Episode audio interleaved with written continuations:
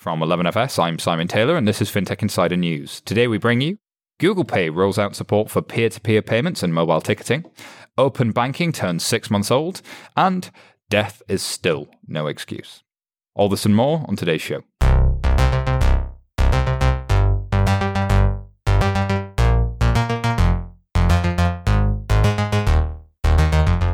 Welcome to this week's episode of FinTech Insider News, brought to you in partnership with Microsoft Azure. We're coming to you live from the 11FS office in WeWork Aldgate. My name's Simon Taylor from 11FS, and I'm joined by my colleague and co-host, Sarah Kocianski. Sarah, how are you doing? I'm very well, thank you, Simon. Good. Thank you so much for being with us. And uh, James Stafford, you're with us. James, how are you? Very good, thank you. Thank you so much for being on the show. Uh, analyst from our 11FS research team, getting into all of the nerdy goodness about what's happening in the fintech world. But we're not alone. Uh, we are joined by some fantastic guests. We have Brian Glick, who is the editor in chief from Computer Weekly. Hello there. Thanks for being with us. And returning is the one, the only, the unbelievable, the superstar in the stripy top. It is Nina Mohanty, business development at Bud. Nina, hello, how are you hello, doing? hello. I'm great. It Glad didn't hear come it. home though. It didn't, but it was delayed to 2020. Uh, it's, it, it's just got delayed. But Yeah. that aside, uh, before we start the show, just to say that uh, tickets for our live FinTech Insider After Dark are now available. We'll be doing live shows in both London and Atlanta on the 26th of July, so don't miss out. Head to afterdark.11fs.com to book your tickets. That's afterdark.11fs.com. Do it on your mobile now. All right, uh, let's get on with this week's news. Uh, first story is all about Google Pay. Uh, story comes from TechCrunch, and this says Google Pay rolls out support for peer-to-peer payments and mobile ticketing uh, direct in the Google Pay app. They also have this really interesting bill splitting use case, so you can divide up a purchase and request a payment from up to five people. They also have Google Pay Send, and it could could potentially compete with that. Um, then they got this mobile ticketing piece, so they're working with Ticketmaster and uh, Southwest. It just feels to me like this is this is everything that Apple Pay already did, right? Yeah, but Apple Pay has one operating system, a closed like unit. Mm. Like I am not surprised it's taken Google Pay or whatever they're called. Yeah, it's Google Pay now this long to get here mm. because they are they have so many more partners, they have so many more systems to work with, they have so many more devices to try and handle. Like it's not it, it's a very different kind of ecosystem. And also, you've got to think about it, right? Apple Pay is mostly used in places like the US, the UK, Australia, where people are quite comfortable with that kind of payments technology.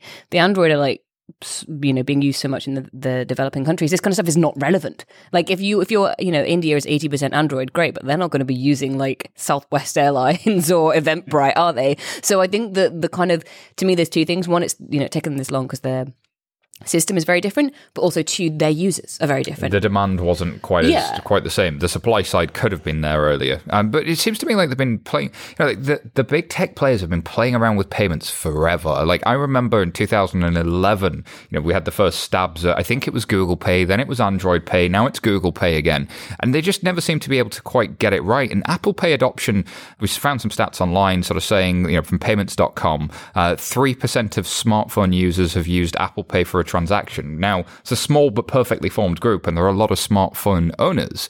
But it's still not massive penetration several years after it's been released. I mean, maybe it's coming for a J curve, but you know, one, why do we think that the big Brian? Why do we think the big tech players want to get into this payments interface so much? Yeah, like you know, like with uh, like you were saying with Apple Pay, every everybody wants to have the, the ecosystem of everything in uh, around finance in some some form, don't they? You know, the reason so many people are in payments is because it's the obvious first first place to, to get in. If you can, they're less interested, I'm sure, in the in, in the payment stuff as just in the data about what you're buying and who who, who you're buying it from, uh, and that's the you know that's the big value that, that, that Apple's getting uh, getting out of it. And but even then, you know, it, a lot of this stuff is as you imply with India, a lot of it's cultural as well. You know, that one of the reasons Apple Pay has been so much more successful in the US is because they don't have contactless cards. People over here do. People don't, don't don't feel the need to pull the phone out of your pocket and try and f- open up the app and, and use it when they're used to just just pulling a card out of their uh-huh. pocket. It's a it's a very different use case, isn't it? I, I just it strikes me that there was this narrative in 2011-12, which is oh well, the over-the-top players, as the telcos called them, you know, Google, Amazon, Apple, Facebook, they were going to come in with payments and they were going to do away with the banks by doing tech stuff like tech people do. Yeah, tech things, and it just hasn't really happened. Is it ever going to happen? I think we forget that Apple needed to get payments in because iTunes is such a big part of its product suite so early on. So I think we forget that Apple had a really good reason to need to enable people to pay really quickly and easily. Um, whereas, yeah, Google, you know, does do some of that stuff, you know, and now they do have Google Music, but that's come so much later on for them. They focused on many other things first. So I think, you know, they, that that was Apple arguably that you know exactly saying that's they, they, they want the data they want to know what you're buying how you're buying it they want to make sure you can buy it as easily as possible. The best thing that makes most sense is to end the entire journey whereas google maybe had less incentive to do that. Yeah maybe. James talk to me about the actual experience here. Does it look and feel like using apple pay um, they've got a lot of similarities in terms of the actual Google Pay Send functionality. You know, you can build that into the actual messaging functions. Um, we haven't seen a version of it in the UK, so it's a little bit too early to see what the actual Apple Pay will look like now that it's new. Um, but what we can expect to see is that this is going to be fairly similar to um, what's going on over in India. We mentioned India earlier before, but what we're forgetting is that you know Google Pay Tez is the predominant player over there. They've got 12 million users. Google Tez uses the Indian UPI network. So, this is the Unified Payments Interface Network, which was started by the Indian Central Bank to sort of allow the transfer of funds between banks really simply and easily. One of the things which they do really well over in India is they've got a, a large uptake of people using kind of Google phones, as we mentioned before and Google got in there pretty early on with that. There's kind of now talk at the minute of companies like WhatsApp going into the market, you know, huge market share of Indian people using WhatsApp. We know that Google Tez works. We know that what's likely to happen is this Google Pay functionality will mirror the Tez functionality in certain ways. And they've got a kind of model there in front of them.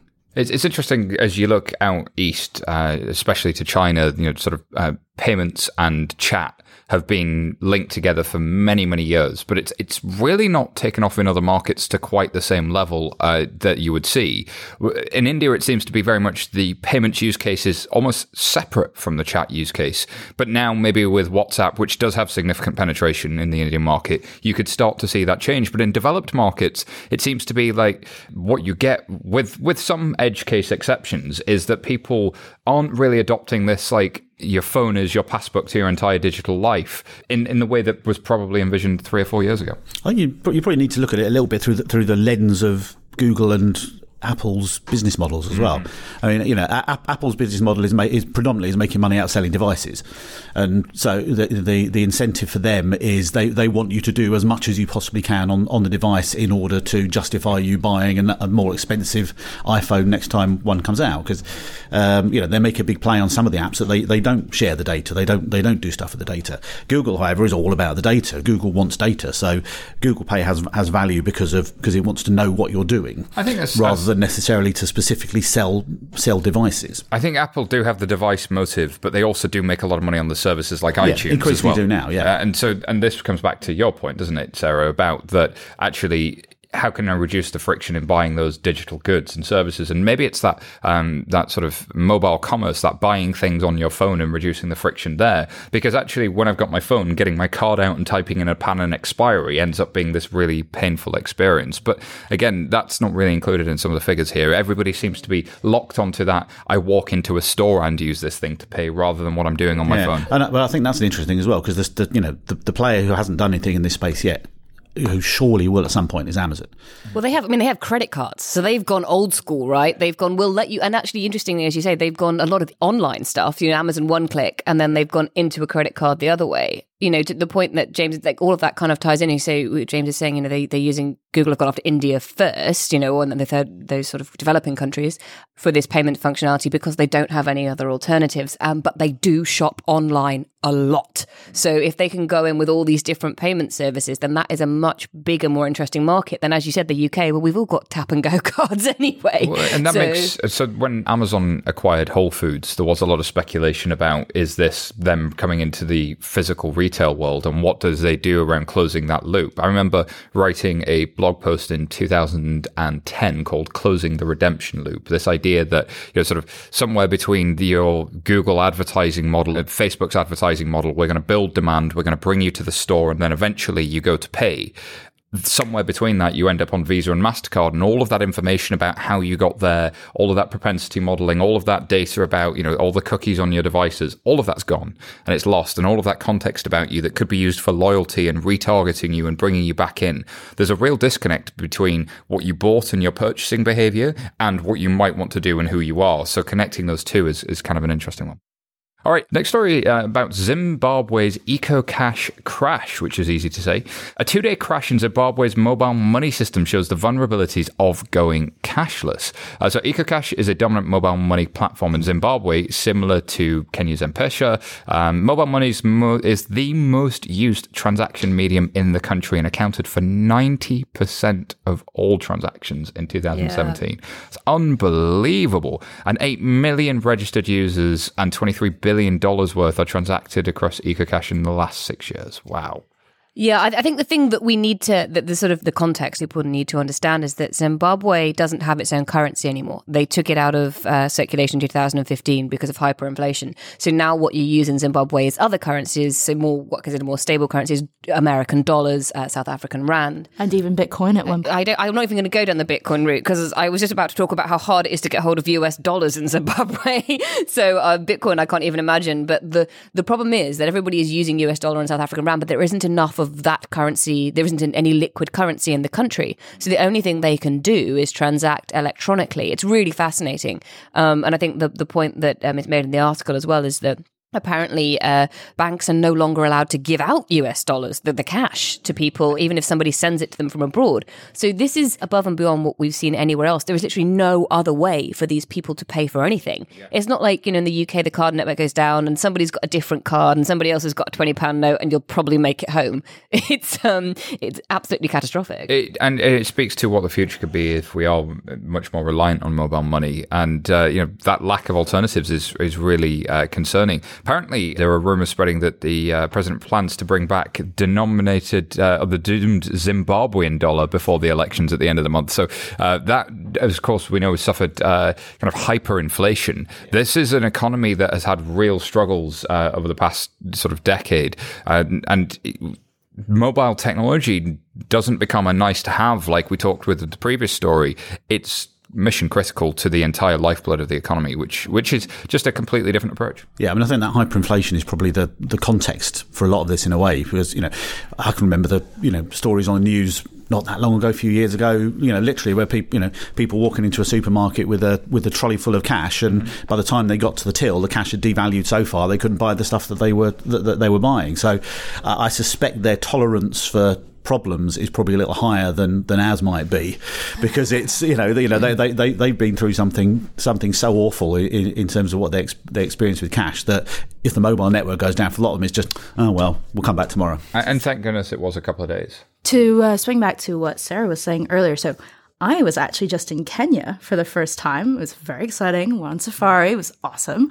And while I was there, so we talk about M-Pesa all the time. Um, and we mostly talk about it but i actually got to see it being used there and my friend used it to pay for you know ubers and we were actually on safari in the masai mara and you could still pay using m-pesa brilliant. which was like mind-boggling. Like i've just seen a cheetah eat its dinner and now i'm gonna pay with m-pesa it was phenomenal but it brings me back to the to what you were saying earlier about this kind of market dominance and what happens when something falls through. So when Visa went down during the payments race, luckily I had, you know, MasterCard cards that I could use.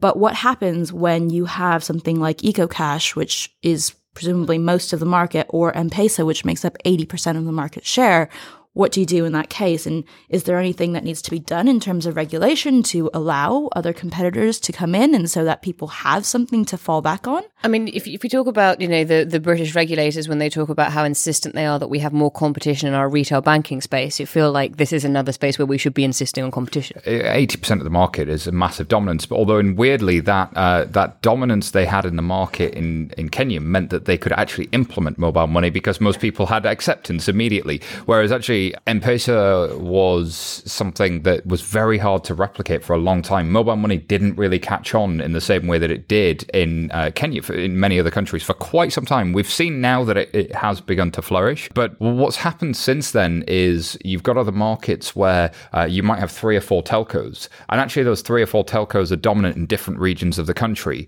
or even village to village. So you'll have one village that's with MTN, and the village next door is with Vodacom, and actually they can't pay each other because the their tribal elder has a relationship with that telco. So you have this really strange situation where interoperability is really, really key. Uh, so that's something that uh, the Gates Foundation have been working with a lot of the central banks on on a project called Mojaloop. And if you're interested in uh, mobile money and API standards, actually that's far, far in advance of what a lot of the Western economies are doing around uh, payments interoperability. Mojaloop is a very exciting uh, project.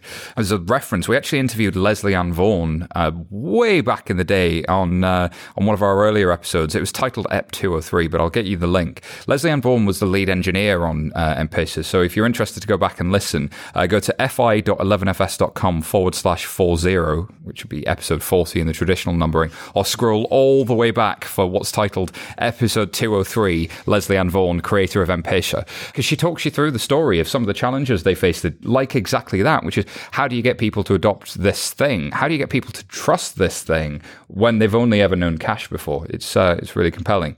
But speaking of payments glitches, uh, there was another payments glitch coming coming closer to home here in the UK. Story from the BBC. Um, the fault in the UK faster payment system occurred between uh, 1 p.m. and 5:30 p.m. this past Sunday.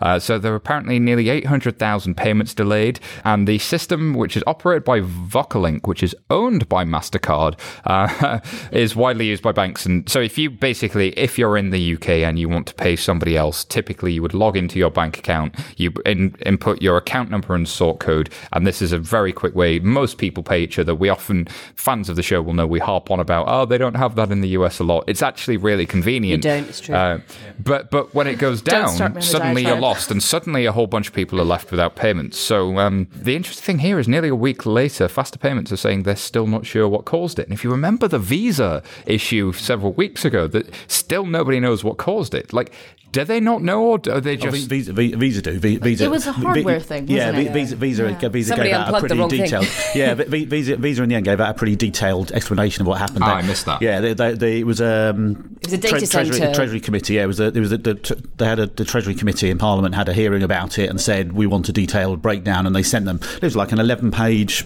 eleven page breakdown of exactly what exactly so isn't it what interesting that the Treasury Select Committee asks for that and they get it, but the public doesn't? Whereas, but actually, so a number of a number of challenger banks reported the outages on their status pages, but none of the incumbents told their customers about it. Well, and it was interesting. So I bank with Starling, and I received this um, roadblock actually that was saying that faster payments isn't running, and it was Sunday, and um, I don't know. I don't really spend much time while I'm having my Sunday roast sending money off to people, but um, That's when I do all my admin. is that when you do your banking? Sunday is Yeah. admin day? Yeah. Um, so I kind of, you know, glanced at it. I was like, okay, cool, whatever. But I'm thinking in terms of all this transparency that the challenger banks um, talk about. And it didn't affect me. And I wasn't trying to make a, I wasn't trying to send Sarah money for wine, undoubtedly. So it didn't affect my life immediately. And so I almost wonder what was, what was better to just not bring it up or. So I, I, I didn't get. I'm with Monzo, and I didn't get anything. Uh, so I think you probably had to go into the app and, and look um, in that circumstance they had like a little like fast Yeah, payments are down at the moment. Sorry. I think Yeah. you're right. I, I didn't try and pay for anything in my app, so I didn't look at my app. So why would I know? Um, the interesting thing to me is one is that they don't know what caused it, but two, the the thing is that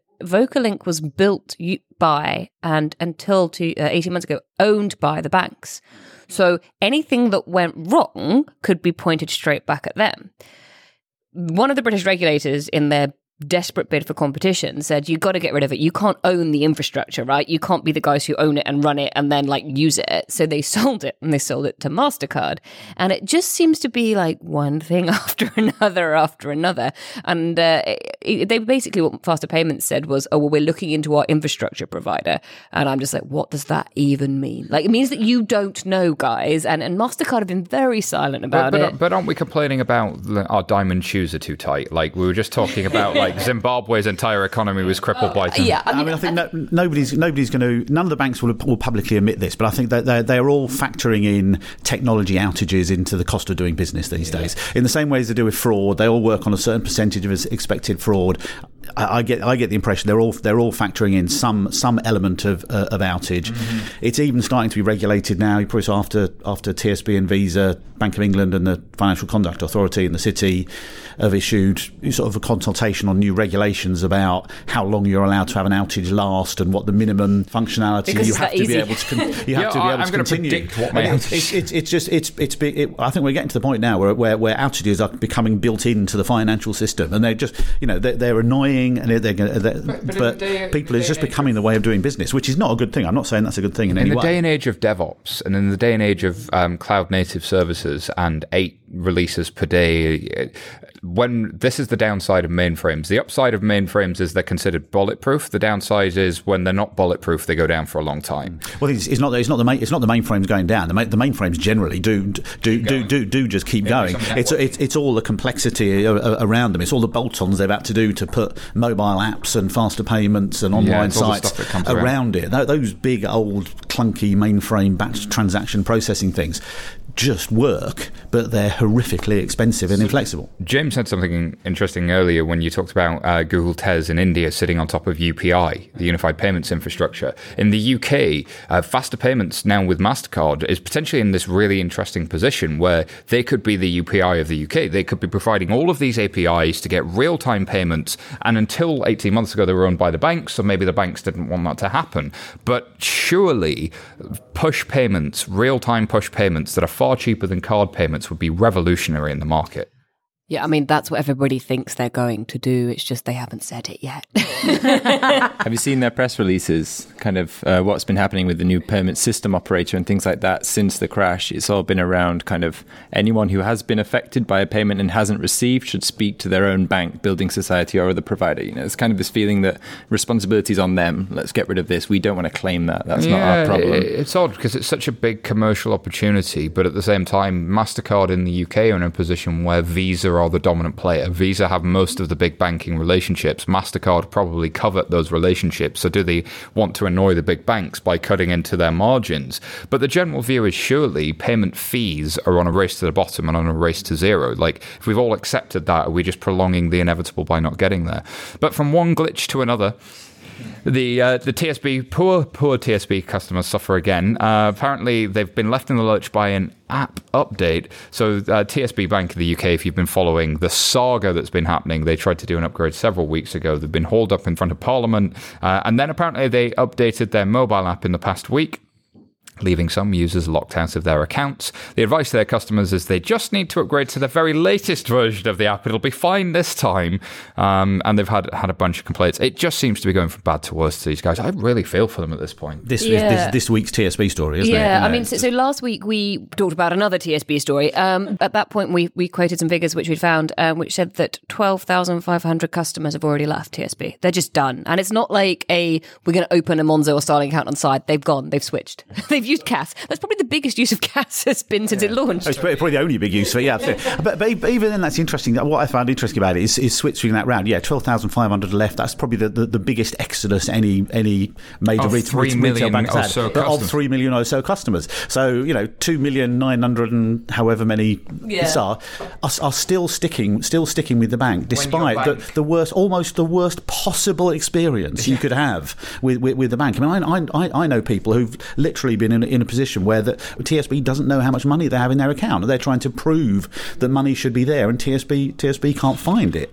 So it's weird how we will put up with this stuff, like like some some kind of abusive relationship. We we see it is, wow, yeah. it, but it is like the, it's weird how we find ourselves in this relationship where the bank can actually implode and people aren't switching. It's, it's completely imploded. So, anyways, I find it really interesting though. For so I, I wrote my master's dissertation on on this essentially, and um, Outages. Out, yeah, outages and glitches. No, um, I wrote about legacy systems, but so in this case, TSB is migrating right over to Banco of Sabadell, and I am heartened, but also a little worried for our industry because on the one hand, everyone's seeing it and going, "Oh my god, that's terrible," and that can't be us, and um, we need to do everything we can to avoid this, and let's hire crisis comms now.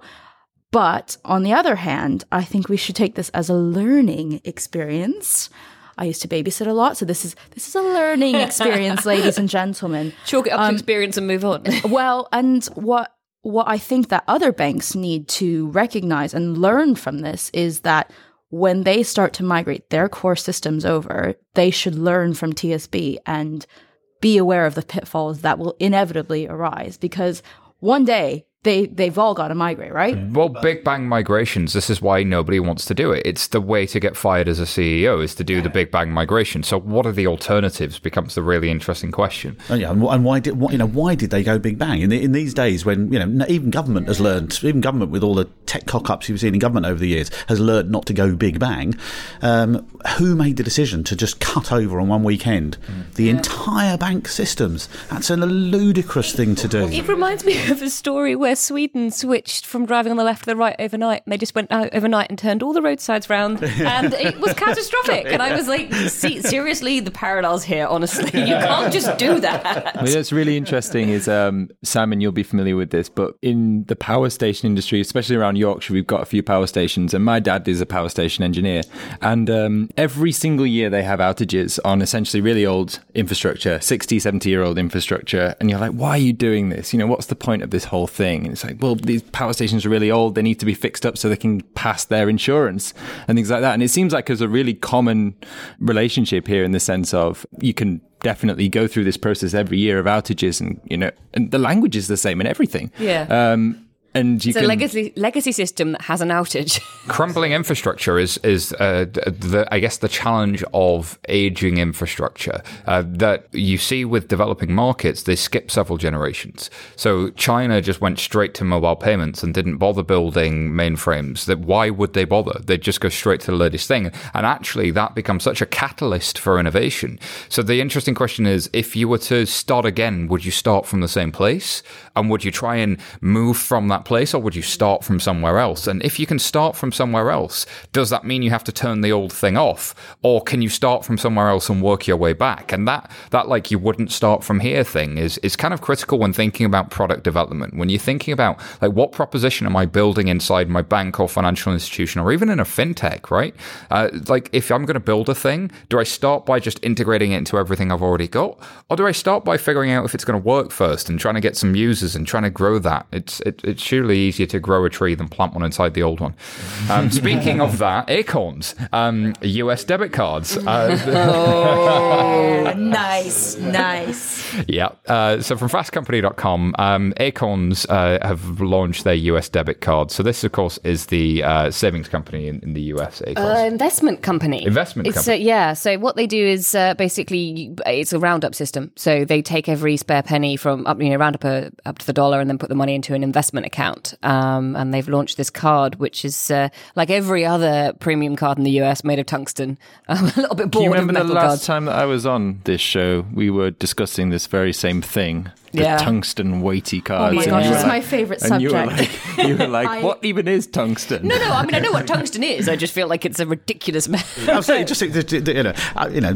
I read, when I was reading through the story, this just seemed like it just seems like a marketing department who all sit around watching American Psycho all day and convincing themselves it's a documentary. It's- Getting excited about this seems just bizarre. I've I've spoken about this before on the podcast. I'm obsessed with my Chase Sapphire card. Honestly, they should just erase all my credit card history while they're at it, um, because I talk about it so much. But it's it's just that bit thicker, and there's that weight to. And listen, maybe I'm a millennial, and I'm really digging this chartreuse. Anyone that says that it's like the TransferWise green or the Pentagreen, I disagree because it's not neon; it's more of a chartreuse. But I digress. Um, it's It's it's it's, basically, it's a beautifully basically it's a beautiful neon color and it's metal. It's What Pantone well, colour is that? And sorry. What Pantone color is that? Oh, for they've got their own. listeners? Surely they've got surely their they've, own. they've yeah there's a patent on that but um I think the thinking behind that was responsible spending and the fact that we use contactless and cards now. And I remember as a kid, like actually counting out coins to go and buy an ice cream and like feeling physical pain parting with my money, even if I was going to get an ice cream from it. So there's a bit of that like psychological, like, okay, you're making a purchase and you're aware of that. But then, so some people were hating on the vertical um, design of it and I kind of love it. Yeah, they're these because- vertical design cards. I know, I know. A lot of this sounds like silliness and, and kind of almost like, oh, these these are gimmicks. But I remember people said the same about Monzo. People said the same about Starling. Like, oh, it's a gimmick. Oh, it's just a prepaid card and an app. This is a this is a service with 3.5 million users and 150,000 pre-orders of a card. Now, granted, the US is a big market, but that's a really significant dent in terms of users. Now, uh, how many assets under management do they have, and do they really need to release a pseudo checking account and that does all of that and grows that relationship? I don't know, but the, there's something about uh, attaching a brand identity and having something that just looks and feels different that makes a statement about who somebody is, and people can attach their own identities to this thing. You know, people talk about the gimmick of the of the neon pink cards. Uh, sorry, um, what's Hot the- coral. They're hot coral. cards. Sorry, I could feel Jason wanting to hurt me. Oh, the fact that we can jump in there that quickly is worrying. Yeah, that tells you how much nerds we are on the show. But I do think there is something about you're solving for somebody's job to be done and you're making a statement about who they are and want to be seen as. Yeah, but I guess you've got to use the card in the first place. Like in the sense of, I, I'm not sure what everyone else's thoughts on this uh, are about like debit card usage in the US. It may have kind of gone up from 2012 to 2015, but after that we've seen, and you know, people are going back to credit cards. Uh, 40% of people in the US apparently are now using, stating a preference Yeah, I, for I credit completely cards. agree with you. But what Acorns have done is introduce rewards. Boom. That's what the Americans use credit cards for, Yeah. right? Like, Oh, so. we- Oh, we love a good reward. Yeah. so I see your point, James. It's quite, you know, I'm just saying, you know, Acorns invest predominantly in ETFs. You know, it's not kind of supercharged. Yeah, so the, so the product, Oh. so the, basically the product was originally you, you you linked the Acorns app to whatever card you used, and then they rounded it up, and then they took that money out and they put it into a portfolio. And basically, they're a robo advisor with a different kind of front on them. Um, they just invest it, as James says, in very uh, low cost funds. What they're trying to do, obviously, is boost, as Simon said, their assets under management by getting you to spend more. Is basically what's happening here. Um, but it's not their own account; they don't have a license, all that kind of stuff. Wait, I have one last thing about design, right? Okay, so back to the vertical thing. There is a branch and it is going vertically up the card. And that's supposed to symbolize your savings growing, Not right? savings; Wait, they're an investment. Yes, but you're fine. You could you're lose fine, every penny. Fine, your investment growing. But on top of that, this is very important to me as an American, right? Um, the thinking behind that. So, um, the design agency is ammunition based in San Francisco. Was to start to nudge Americans as well to start getting used to using chip and pin as opposed to magstripe because for those of you that aren't aware, we love a magstripe in the United States. And actually, we don't even do chip and pin, we do chip and sign, which blows my mind. But I hope that, well, the people that start to use the 3.5 million that start to use it will kind of start getting used to the chip part and then we'll add in the pin part and then we'll finally be caught up with the rest of the world. No, no, no. We'll be, we'll have moved on by then. But Acorns, um, if you're listening, I would totally love a card. So Shout out to Acorns. Did you hear that? Nina wants a card. All right, people. Uh, with, on that bombshell, uh, let's just take a quick word from our sponsors and we'll be back shortly. Imagine a new era of banking defined by an end to end digital platform that is open, packaged, and upgradable. Harnessing real time data to enrich client lives. Adopting the cloud to increase speed, agility, and scale. Using APIs to create platforms and ecosystems that redefine value in a world of open banking. It's time to reshape banking Temenos, with 25 years of experience spanning 3,000 banks in over 150 countries, helps banks achieve their digital vision faster. Welcome back. As a reminder, FinTech Insider is brought to you by 11FS. We build fully digital products and services for clients big and small. If you want to reach out to us, you can find us at 11fs.com, connect on Twitter at 11FS team, or drop us an email. Hello at 11fs.com. Now, on with the show. Apparently, a Swedish bank has fired its chatbot. Yeah. Just going to leave that there. yeah, uh, basically, um, she's a co-worker, not a chatbot, Oh, and she's okay. called Amelia, and she's um, has a name, She's God. very. Uh, she's she also has a face. She's blue-eyed and blonde-haired, and she will guide you through your onboarding journey. The company that makes this particular assistant, AI assistant, has sold it to quite a few uh, Nordic banks. Um, she is uh, supposed to, as I said, help you with the onboarding journey to start with. Uh, the The reason that Nordnet, which is this bank that's fired fired her, I'm using inverted uh, air quotes right here, um, was that it failed to speed up onboarding new customers and also to improve customer satisfaction. So, can we say that another way?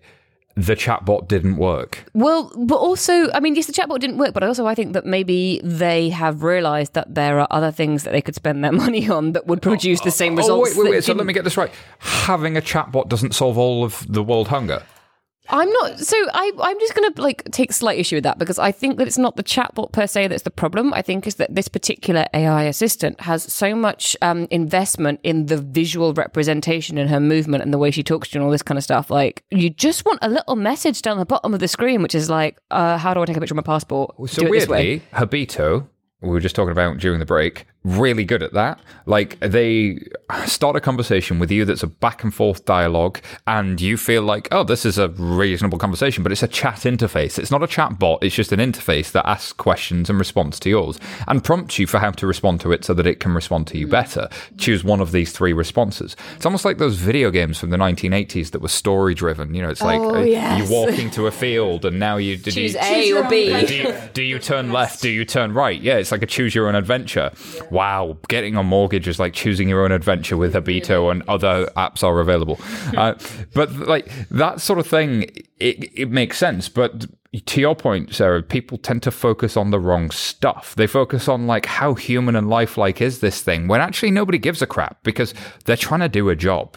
Like the customer doesn't want how great your AI looks and feels. They want to do a thing. Like, so very quickly get out of their way and let them do that thing, and maybe it would succeed. on the wider market, Amelia's been a pretty successful product, isn't, isn't you know? Not, you know, it's used beyond just, just Nordic banks, and uh, you know, t- to me, what this this shows up is is management of expectations around around some of these things a, a lot. There's plenty of organisations that are using.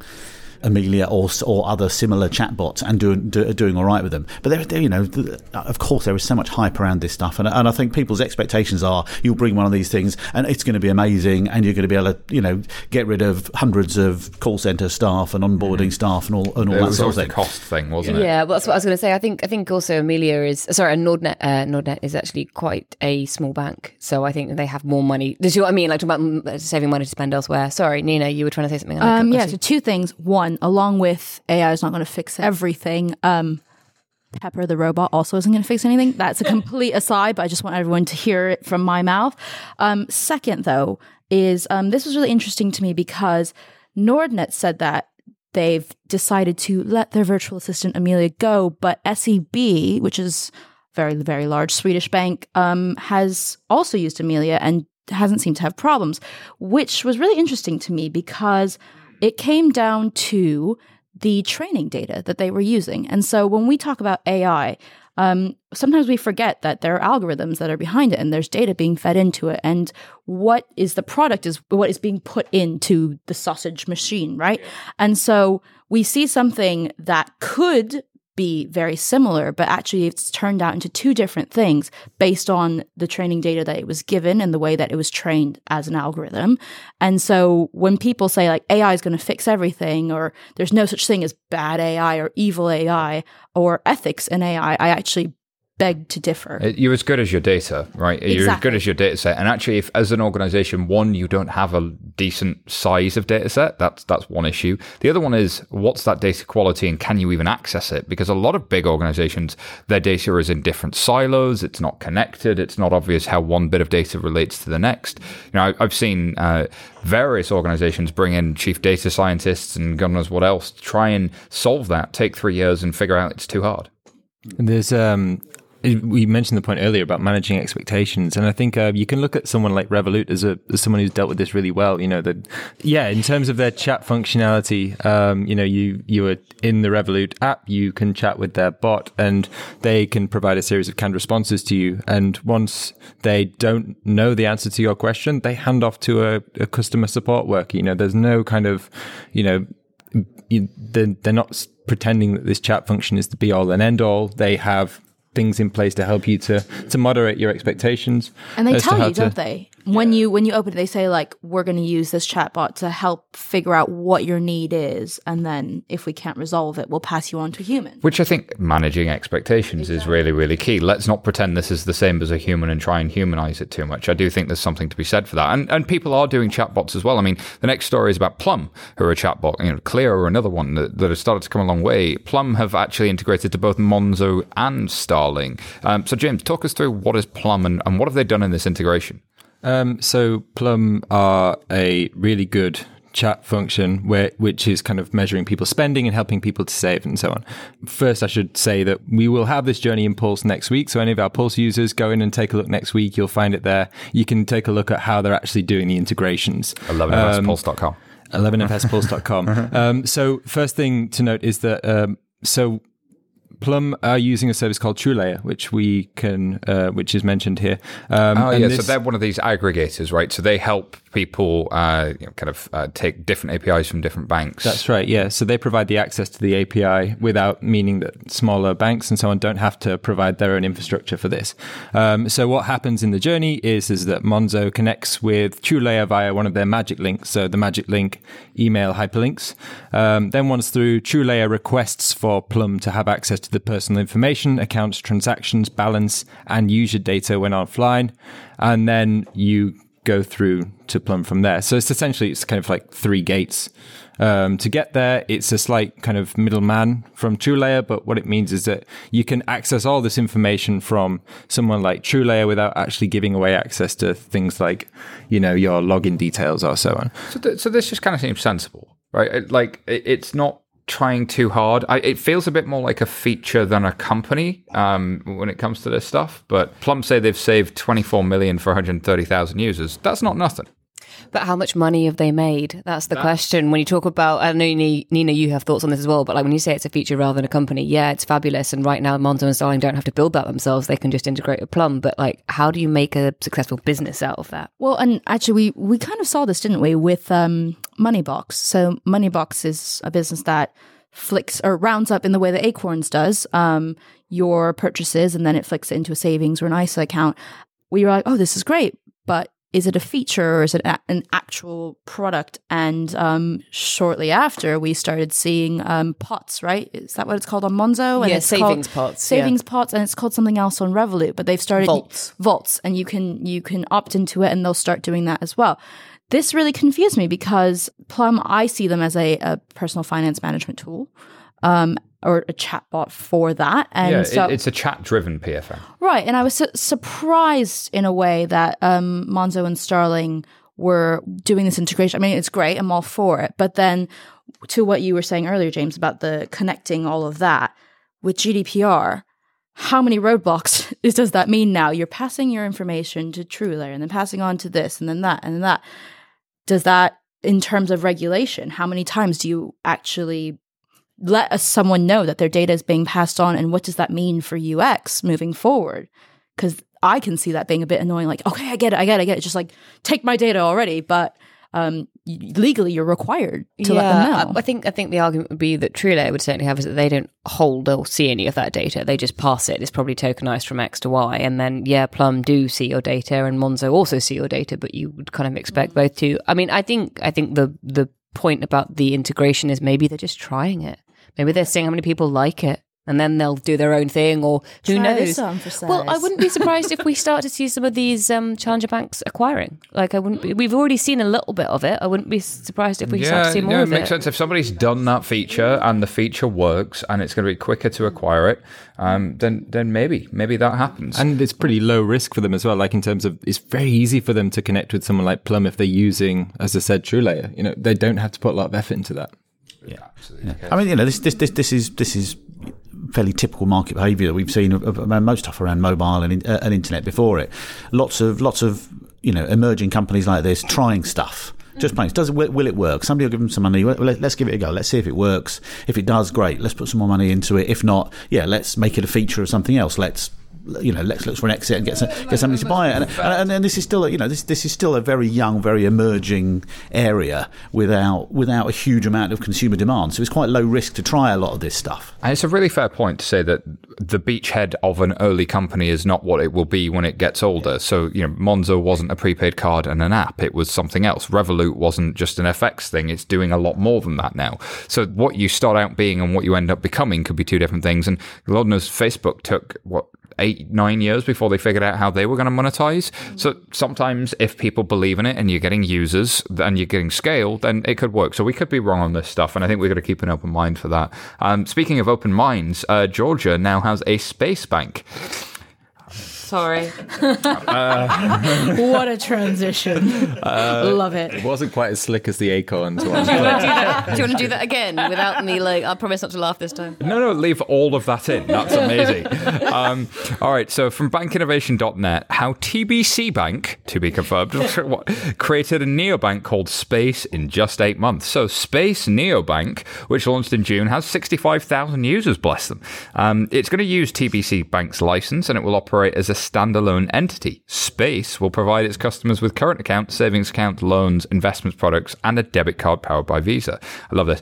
It was important for us to keep costs low. For that, we've kept the team small. We've used a cloud based platform and agile technology, whatever that stuff is. A lot of neobanks fail because they have very high operational cost, said this space project owner.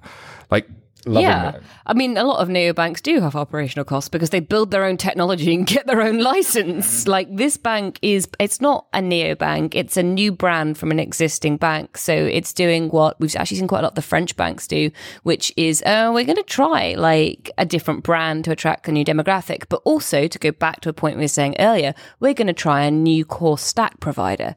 So what these guys are doing is they're using a company called, I think it's Mambu or Mambu. Oh, yeah, yeah, I'm going to say it, Mambu. So it's, they haven't built anything. They're just just uh, bought it out. No, no, they haven't. But then this is really interesting because they have done. This is a radical departure from what, uh, say, Simple did originally, and from what Moven did. Like, so a lot of those organizations took new front ends. So you had a nice, flashy mobile app, but it was still like big old Chase in the background and big old Chase's mainframe in the background. But this, that's because they have to because they cannot do standalone technology in the US because of the licensing. Right. So that's so. This is why in, in Georgia it's kind of like yeah, it's the same as in France. Whatever you can stand up alone over here, and nobody minds. Community banks in the US are in this really interesting position where they do have a license, and they could go national with that license with a new technology stack. So um, Cross River Bank has been famous for this for quite some time, um, but there are many others that could follow that route, where you effectively find yourself in a position where they could stand up a brand new core banking platform. Mambu, Leveris, uh, there are many others out there,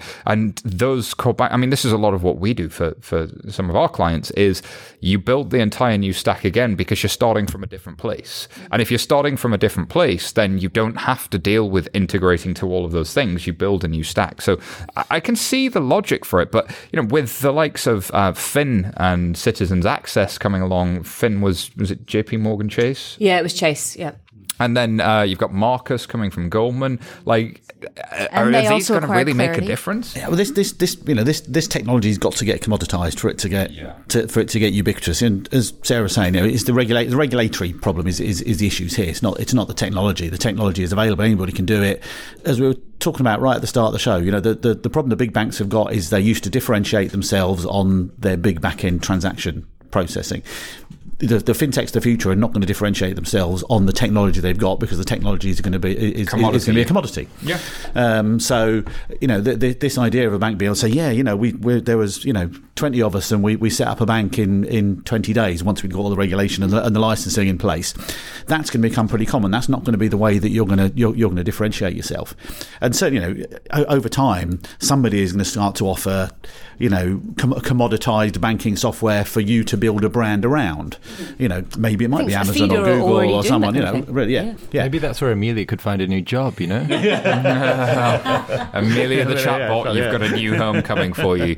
I, I do do think that that point about licensing is a really, really good one because, like, there are a lot of challenger banks, you know, from N26 to Monzo and Starling who've all eyed the US. And maybe it's easier for them to go buy one of these licenses than it is to try and go through the licensing I mean, the, the interesting thing with getting licensed in the UK is you had both the FCA, the PRA, and the Bank of England all align around this is how you get a license, and here's the process, and we're going to make it really clear, and we're going to proactively reach out to you.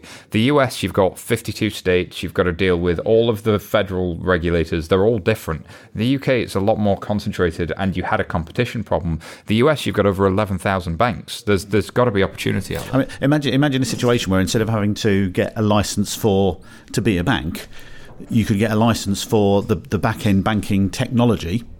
Amazon say build back end build a build a big banking transaction engine, license that or with everybody around the world, and then basically anybody who uses that that Amazon licensed technology can set up a bank. Well, that's sort of what Solaris You know, that- Bank did. you know, so yeah, that's the way Bank in surely Germany, the way things have got to change. Solaris Bank in Germany do exactly that. They they have a banking license and a technology platform, and if you partner with them, you not only get a technology platform, you get to use their license in Germany, which I think is incredibly brave and incredibly bold, but really interesting in, in, in terms of a model. So we'll, we'll see this emerging, I'm sure. But it's a, it's a mini birthday. I don't know if you're aware. Um, open banking is now six months old. Um, We've become um, new new parents where we're like the kid is measured in months as a you're like oh she's 18 months now like It's being oh weaned open onto, banking it's being weaned onto the hard stuff now, is it? You know, yeah. So as of Friday the 13th, um, open banking is six months old, and as of Friday the 13th, Donald Trump pays his first visit to the UK. Um, uh, so nearly all of the nine banks who've asked for an extension to meet their initial deadline uh, are now caught up. Apparently, uh, public awareness remains low. It's very low. It's very weak. It's very terrible. It's really bad. It's it's it's it, it lacks energy. Um, the adoption of use cases is on the up though. Apparently, um, over fifty percent of people who need to verify their income through Zopa choose to do so by connecting their bank account. So this is people who've kind of gone into the Zopa enrollment process, Zopa being a peer to peer lender in the UK. That's pretty interesting. Why didn't I know that fact before? But th- those two last things that you said make complete sense to me. So just because public awareness remains low doesn't mean that adoption wouldn't be on the rise because, you know, when when people use a use Instagram, for example, they wouldn't necessarily be like, "Oh, I'm using the internet." Like these days, whereas you know when it was when the internet first started out, we were all excited about. Same thing with blockchain. Maybe we'll get to a point one day where someone is using some sort of application where you don't necessarily need to understand the underlying technology, but you're benefiting from it. Well, no? I'm fairly sure that the reason that TrueLayer can provide an integration between Plum and Monzo is because TrueLayer is uh, licensed as an AISP. So, uh, you know, there are. I don't know what you heard about me. oh dear, the jokes this week. Um, but Oh, I think the jokes are fantastic, He's on Sarah. fire. Simon's on fire today. Where's Laura? Come back and write our puns. But the point is, it's you don't really care whether you know it exists or not. It's Do about I care how Netflix works? No, I want my movie now. damn Yeah, it. exactly. And so, and adoption is more important than awareness. Like going and asking people on the street with Vox Pops, "Have you heard of open banking?" is a stupid thing to do. In terms of awareness, what matters is: do you know how to protect yourself online? Do you know, you sort of what's the risks are of operating online? Those things are important. And I think, God bless them, Barclays does actually a really good job of sort of digital awareness and Oh, all no, of that. that's stuff. not the root vegetable video, is it?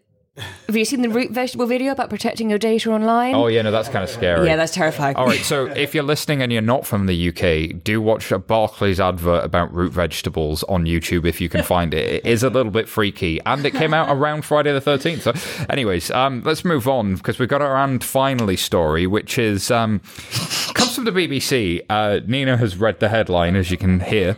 Uh, PayPal told a customer her death breached its rules. this is like my future.